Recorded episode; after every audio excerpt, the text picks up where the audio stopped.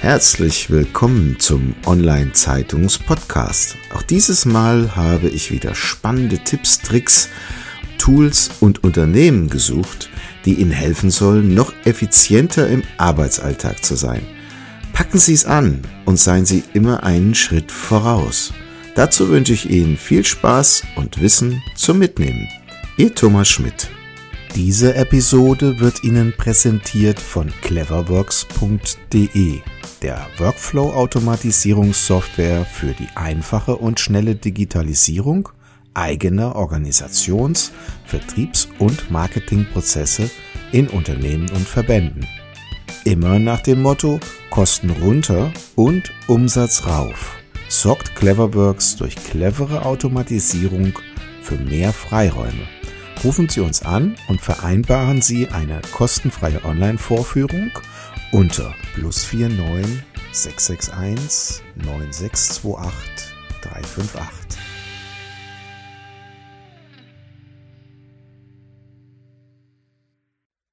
Herzlich willkommen beim Online-Zeitungs-Podcast. Ich freue mich heute sehr, mit Stefan Hund im Gespräch zu sein.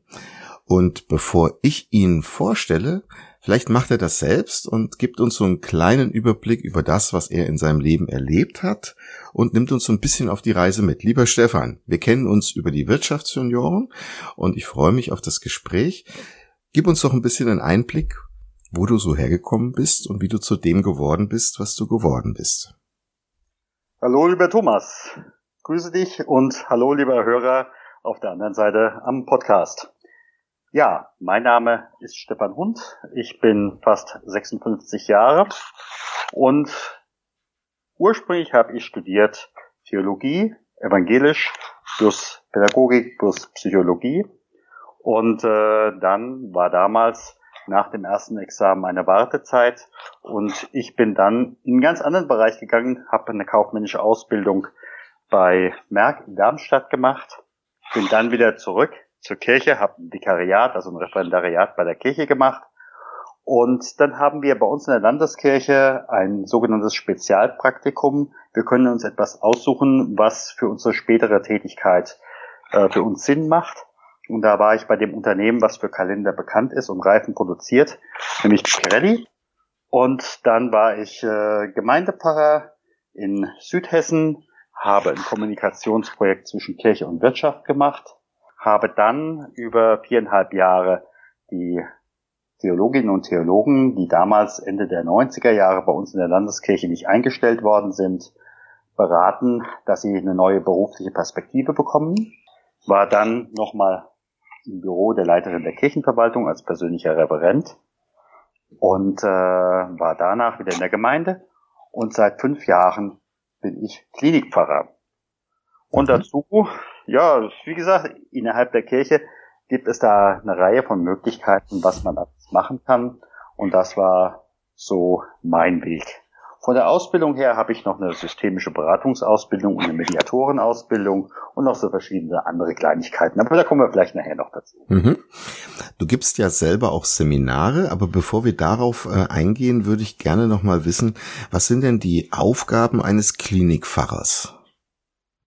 Also für mich zum Beispiel heißt es ganz klar, ich suche das Gespräch mit den Patienten, mit den Angehörigen und äh, mit den, äh, ich sage jetzt bewusst Kolleginnen und Kollegen, sei es die Mediziner, sei es das Pflegepersonal.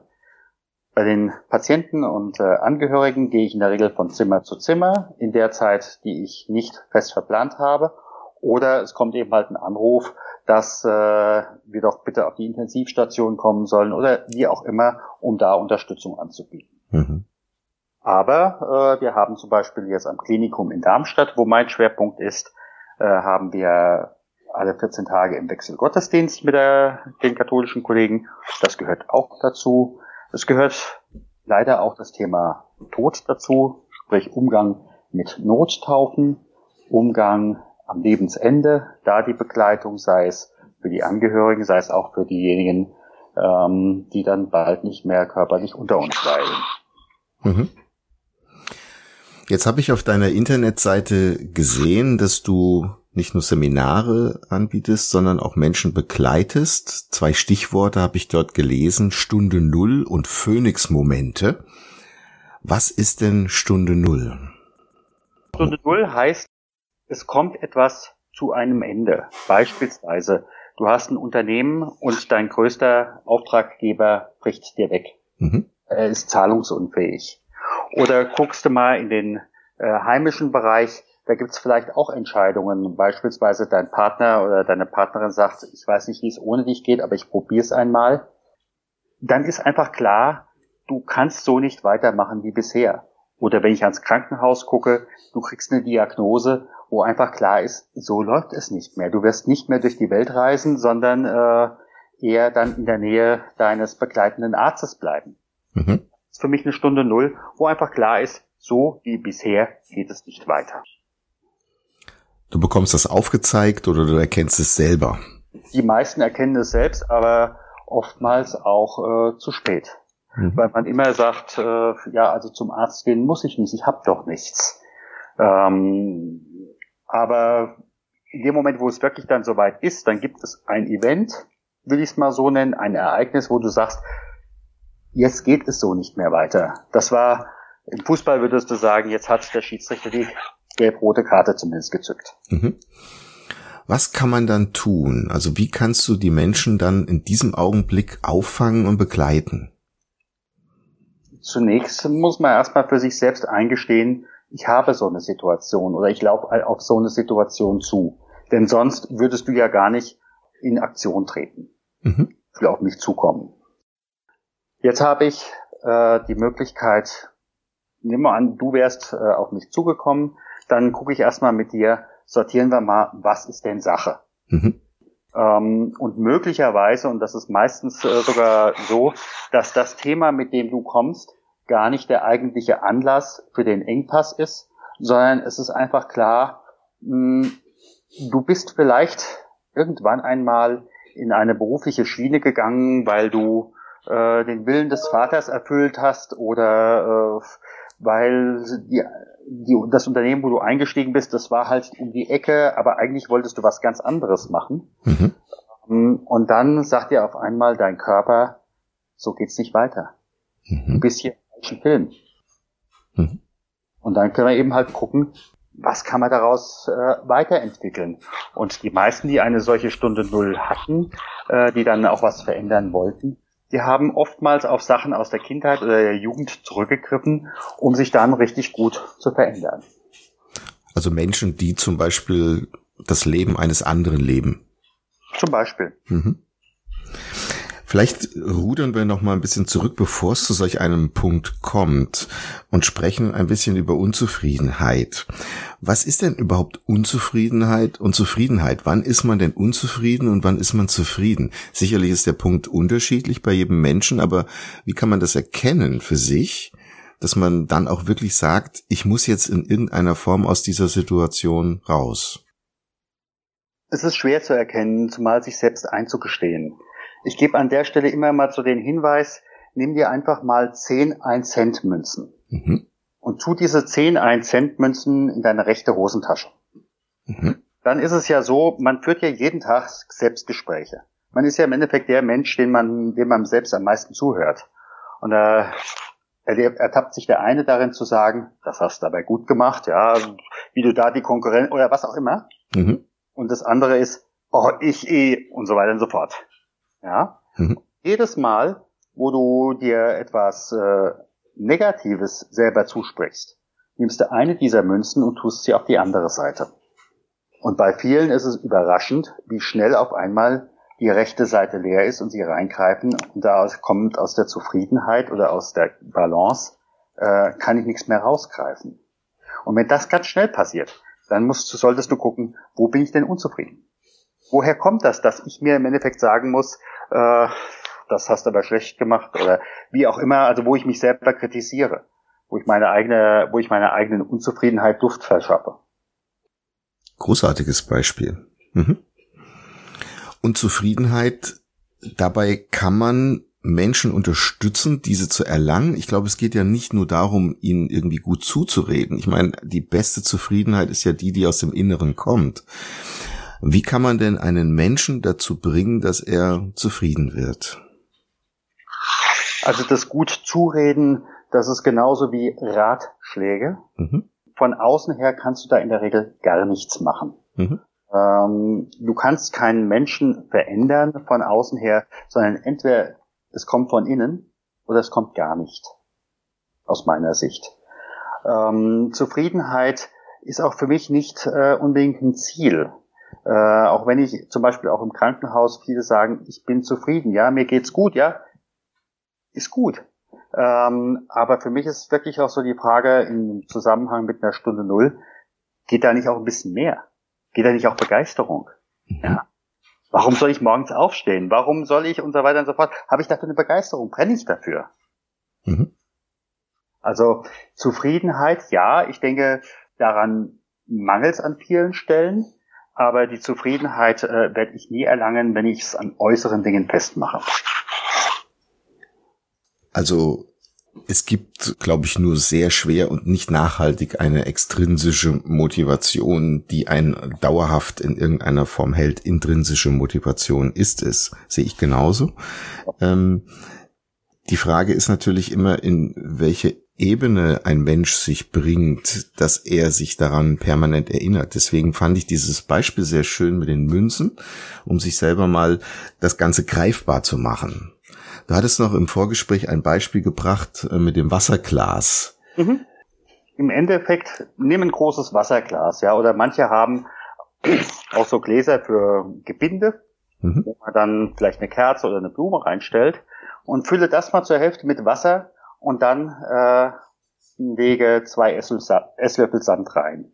Nimm einen Kochlöffel und rühre mal richtig drin rum. Mhm. Und dann sieh auf deine Situation was wirst du sehen? Du wirst im Endeffekt Schneegestöber sehen oder Sandgestöber. Das heißt also, du hast keinen klaren Blick und da ist es einfach wichtig, wirklich auch Zeiten mit sich selbst auszumachen. Ich sag mal eine innere Vorstandssitzung, um auf die eigene Situation zu gucken. Und in der Regel wirst du dann erleben, wo knackt's denn? Ob du da hingucken willst. Da ist es, hängt es auch damit zusammen, ob du dich begleiten lassen willst, äh, ob du da jemand hast, der wirklich auch sagt, guck mal dahin, guck mal dahin, oder das, was du mir vor zwei Minuten gesagt hast, das widerspricht sich aber haarscharf mit dem, was du eben gesagt hast. Da ist einfach gut, möglichst Begleiter von außen zu haben.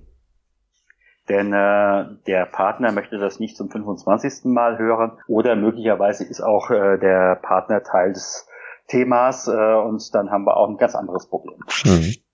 Das ist ein schöner Spruch von Albert Einstein auf deiner Internetseite. Die entscheidenden Probleme im Leben sind nie auf der Ebene zu lösen, auf der sie entstanden sind. Ja. Es gilt auch ein bisschen für Unternehmen, die sich verändern wollen. Also da ist das Stichwort Change Management. Ja, also wie stark kann man sich selber verändern ähm, aus sich heraus, gerade dann, wenn man die Strukturen ja selbst geschaffen hat, von denen man in der Vergangenheit überzeugt war, und diese jetzt in Frage zu stellen und zu verändern. Ich glaube, das kann man auch adaptieren auf den Menschen selbst. Ja, also wenn ich zum Beispiel jetzt nochmal von der ganz anderen Seite gucke, äh, meine Frau hat ein Ingenieurbüro für Arbeitssicherheit. Mhm. Und äh, in den Unternehmen musst du ja Arbeitssicherheit äh, einkaufen äh, und du kannst sie sehr günstig äh, oder ich will nicht gerade sagen billig einkaufen. Ähm, du kannst aber auch da jemand als Expertise reinholen, der dir den Spiegel vorhält. Und da kriegst du an vielen Stellen nochmal deutlich aufgezeigt, wo ist im Endeffekt dein Why in deinem Unternehmen und zum anderen, wie ist der dazugehörige Ablauf und wie ist die dazugehörige Verantwortung. Und da wirst du häufig sehen, dass es da ein Problem gibt. Und da kannst du changen, wie du willst, ja. Mhm. Das, das wird nicht helfen und irgendwann sagen auch die Mitarbeiter, ja, ist gut. Mhm. Also was kann denn passieren, wenn man zu lange unzufrieden ist? Da bin ich wiederum der Klinikpfarrer. Mhm. Äh, derjenige, der, der sagt im Endeffekt, dann wird die Seele oder dann wird der Körper krank. Ja, ähm, nicht wenige haben äh, Infarkte. Für mich mhm. ist es ein Sturz, der Infarkt im Ohr. Der Sehsturz, den ich auch erst im Krankenhaus kennengelernt habe, der Infarkt in, der, in den Augen, ich kann es nicht mehr sehen. Das andere heißt, ich kann es nicht mehr hören. Mhm. Ähm, oder auch der Herzinfarkt, da geht mir was so zu Herzen, das geht nicht mehr.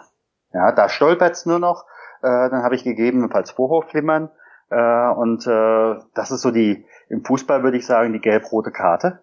Und entweder der Spieler schont sich jetzt und verändert etwas maßgeblich, oder der Schiri greift in die andere Tasche. Mhm. Final. Ja. Oder für mich, äh, da sind die äh, Kollegen psychologische Ärzte nicht unbedingt meiner Meinung, ähm, aber aus meinen Beobachtungen zum Beispiel heraus ist diese klassische Burnout keine Depression. Depression heißt ja auch immer, ich schiebe etwas weg, depresse. Mhm. Ja? sondern für mich ist ein ähm, Burnout ein Infarkt der Seele. Da geht nichts mehr durch. Mhm. Ja, also wie bei einem Herzinfarkt, da geht auch nichts mehr durch. Da kann ich vielleicht noch ein paar Bypässe legen, aber wenn ich nichts verändere, ja, dann ist ziemlich schnell klar, dann wird auch diese Linie äh, über kurz oder lang dicht sein. Und dann ist wiederum wirklich gut, dann mal auszusteigen, äh, wirklich mal anzuhalten, eine Runde mal nicht mitzufahren ähm, das können auch ruhig mal drei Tage äh, oder fünf Tage sein. Aber da gut begleitet, mal runterzukommen und auf die eigene Situation zu gucken, schonungslos, das kann in der Regel eine gute Wende bringen und gut weiterhelfen. Mhm. Nehmen wir uns heute als Menschen nicht mehr die Zeit dafür, weil wir permanent berieselt werden von rechts und von links?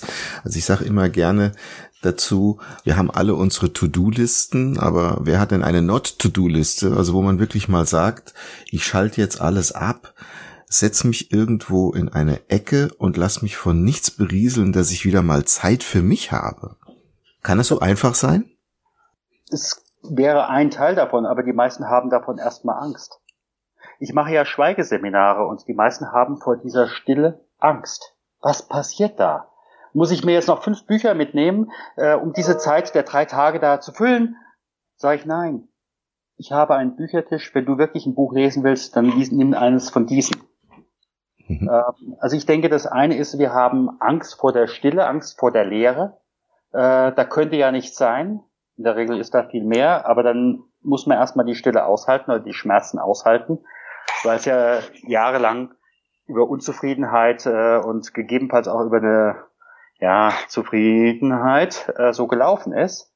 Ähm, das ist so die eine Seite. Und die andere Seite, und da bin ich mittlerweile äh, ganz stark auch bei dem Thema Digitalisierung.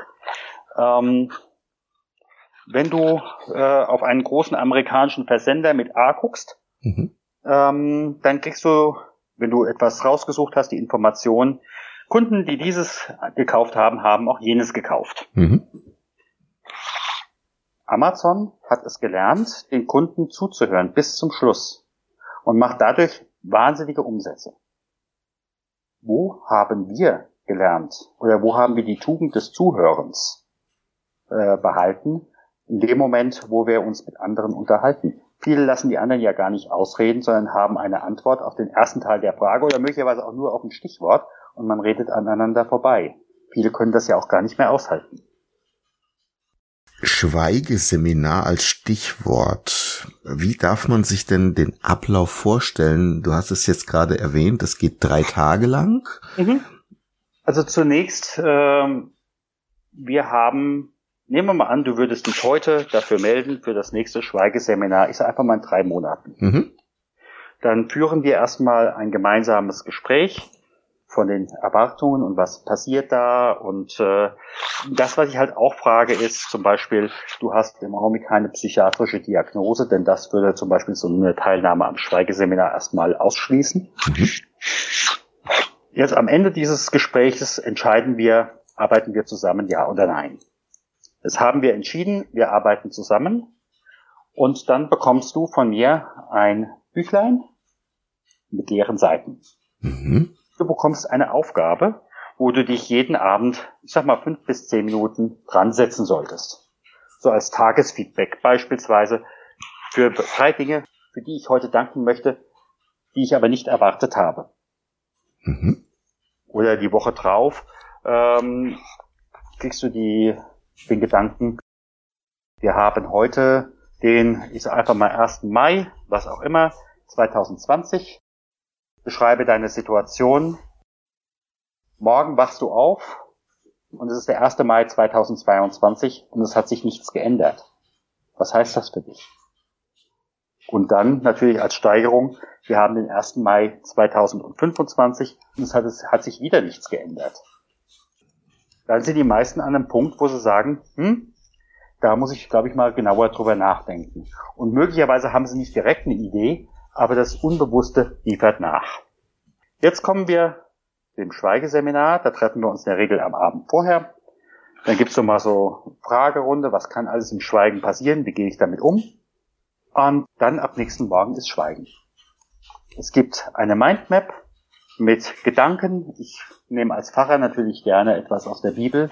Johannesevangelium, die Ich Bin Worte. Ich bin das Brot des Lebens. Und da gibt es eine Mindmap mit zehn Anstößen. Einmal in die Richtung, was nährt mich? Und zum anderen, wie nähere ich andere? Mhm. Was ist für mich so wichtig wie das tägliche Brot? Das kann für den einen sein, der Espresso, davor bin ich nicht ansprechbar. Ja, oder dass ich genügend Umsätze habe oder, oder was auch immer. Und das andere ist, wie nähere ich andere? Wem gebe ich Brot? Wem gebe ich vielleicht auch zu viel Brot? Oder wo müsste ich vielleicht auch mal den Brotbelag ändern? Oder und in der Regel sind die meisten die erste, die erste halbe Stunde bei den Impulsen und dann bei sich selbst. Aber das ist gewollt. Denn die Impulse sind mehr hinten im Hintergrund drin und dann schreibt der eine oder andere sein Buch in der Regel zur Hälfte voll. Jeder hat eine Stunde Auszeit vom Schweigen pro Tag und da gibt es systemisches Coaching. Und da gucken wir, was jeweils dran ist. Und in der Zwischenzeit kannst du auf dein Zimmer gehen. Manche sagen, sie haben in einer Art und Weise geschlafen wie die letzten drei Jahre nicht mehr. Die nächsten nehmen sich ein Buch vom Büchertisch. Wiederum die nächsten haben Sportschuhe dabei und laufen äh, durch den Park oder durchs Gelände. Äh, das ist ganz, ganz unterschiedlich. Und dann, nach drei Tagen, machen wir eine Abschlussrunde. Also jeden Tag gibt es zwei Impulse äh, und jeweils eine Stunde äh, Coaching und dann gibt es eine Abschlussrunde und dann fährt jeder wieder nach Hause. Und die allermeisten, die nach Hause fahren, sagen, und wenn ich in Bayern war und nach Hamburg zurück muss, ich habe da kein Radio angemacht. Ich konnte es im Auto nicht hören. Und dann schauen wir mal, was passiert. Das Unterbewusste liefert in der Regel nach. Und dann kommen nicht wenige auf einen Phoenix-Moment, dass es sich weiterentwickeln. Dass einfach klar ist, jetzt ist dieses und jenes wichtig. Und dann nehme ich etwas aus meiner Jetzt-Position und aus meiner Vergangenheit mit. Aber es kommt zu einem Transformationsprozess. Das ist gewollt. Das kann natürlich auch sein, dass dann jemand sagt, ähm, ich kündige. Möglicherweise ich gebe mein Unternehmen ab. Auch das hatten wir schon gehabt. Oder auch es gibt eine Veränderung im Privatleben. Aber in der aller Regel, wenn dieselben Leute ein halbes Jahr später dann nach der Veränderung drauf gucken, sagen es war gut so, es war Zeit so. Ich war, und jetzt sind wir bei dem anderen Punkt, ich war die ganze Zeit vielleicht zufrieden, vielleicht auch ein bisschen unzufrieden. Aber ich habe es im Endeffekt nicht gemerkt, wie es an mir genagt hat. Und jetzt habe ich äh, wirklich eine Begeisterung, so dass ich da ja neu durchstarten kann. Mhm. Ja, das erinnert mich so ein bisschen an dieses Frosch- und Wasserglas-Beispiel. Ich weiß nicht, ob du das kennst. Also kannst kurz mal aufzeigen. Da gibt's den Frosch, der in ein Glas gesetzt wird und dann kommt jemand mit heißem Wasser, schüttet's ja, drauf. Was passiert? Der, der Frosch springt sofort raus. Ja, das heißt, wir sind im Grunde darauf sensibilisiert für für sehr schnell eintretende Veränderungen darauf zu reagieren. Aber wenn man jetzt den gleichen Frosch in das Wasserglas stellt und erhitzt dieses Glas langsam, dann verkocht er irgendwann, ja, weil er im Grunde den Absprung nicht schafft. Für mich wirkt das so ein bisschen vergleichbar, dass wir im Grunde in diesem Strudel des Alltags einfach mitgezogen werden in die Dinge, die man tun muss, weil wir ständig vor diese Herausforderungen gestellt werden und dabei vergessen, über uns selber nachzudenken. Ja. Du hast selber eine Firma. Wenn du nicht an deiner Strategie von außen an deinem Unternehmen arbeitest, dann wird dein Unternehmen ein Problem haben. Ja. Ja. Und wenn du an dir als, ich sage jetzt trotzdem mal als Einzelperson auch nicht ab und zu strategisch rangehst, wirst du auch ein Problem haben. Mhm. Ich mache das übrigens mit einer relativ einfachen Technik. Also das muss ja jeder für sich selber entscheiden. Ich versuche mich von außen so zu betrachten, als säße ich auf einem Stuhl, der von mir entfernt ist.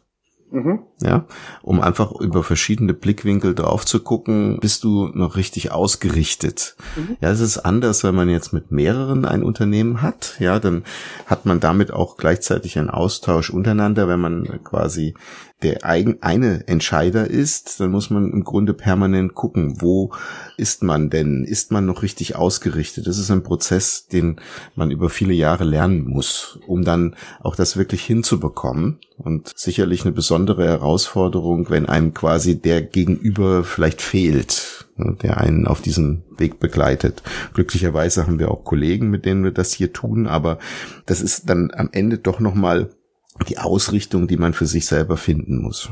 Ja.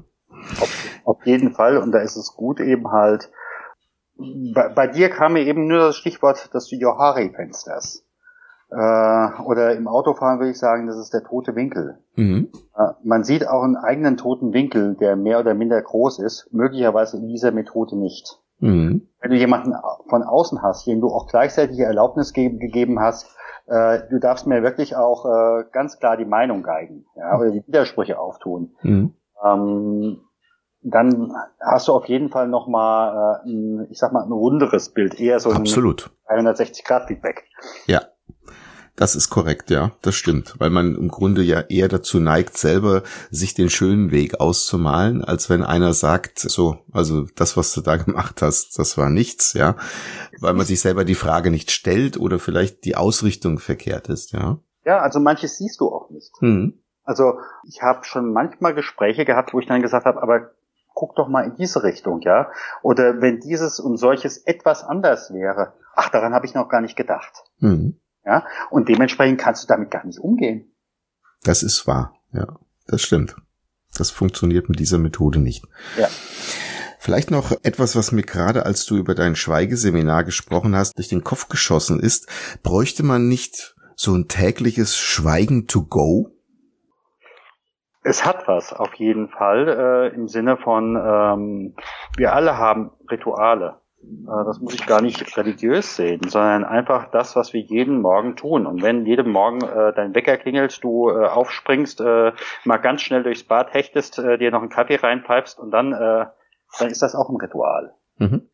Ähm, ich glaube, wir sollten wirklich gucken, da einfach auch einen Termin mit der wichtigsten Person in unserem Leben zu haben und das möglichst täglich, klar. Mhm. Großartig. Wir sind schon fast am Ende. Ich könnte stundenlang weitersprechen. Das ist war, für mich war es sehr, sehr interessant und großartig. Hm, vielleicht eine letzte Frage. Gibt es denn irgendwelche Bücher, die dich auf dem Lebensweg begleitet haben, die du mit uns teilen möchtest?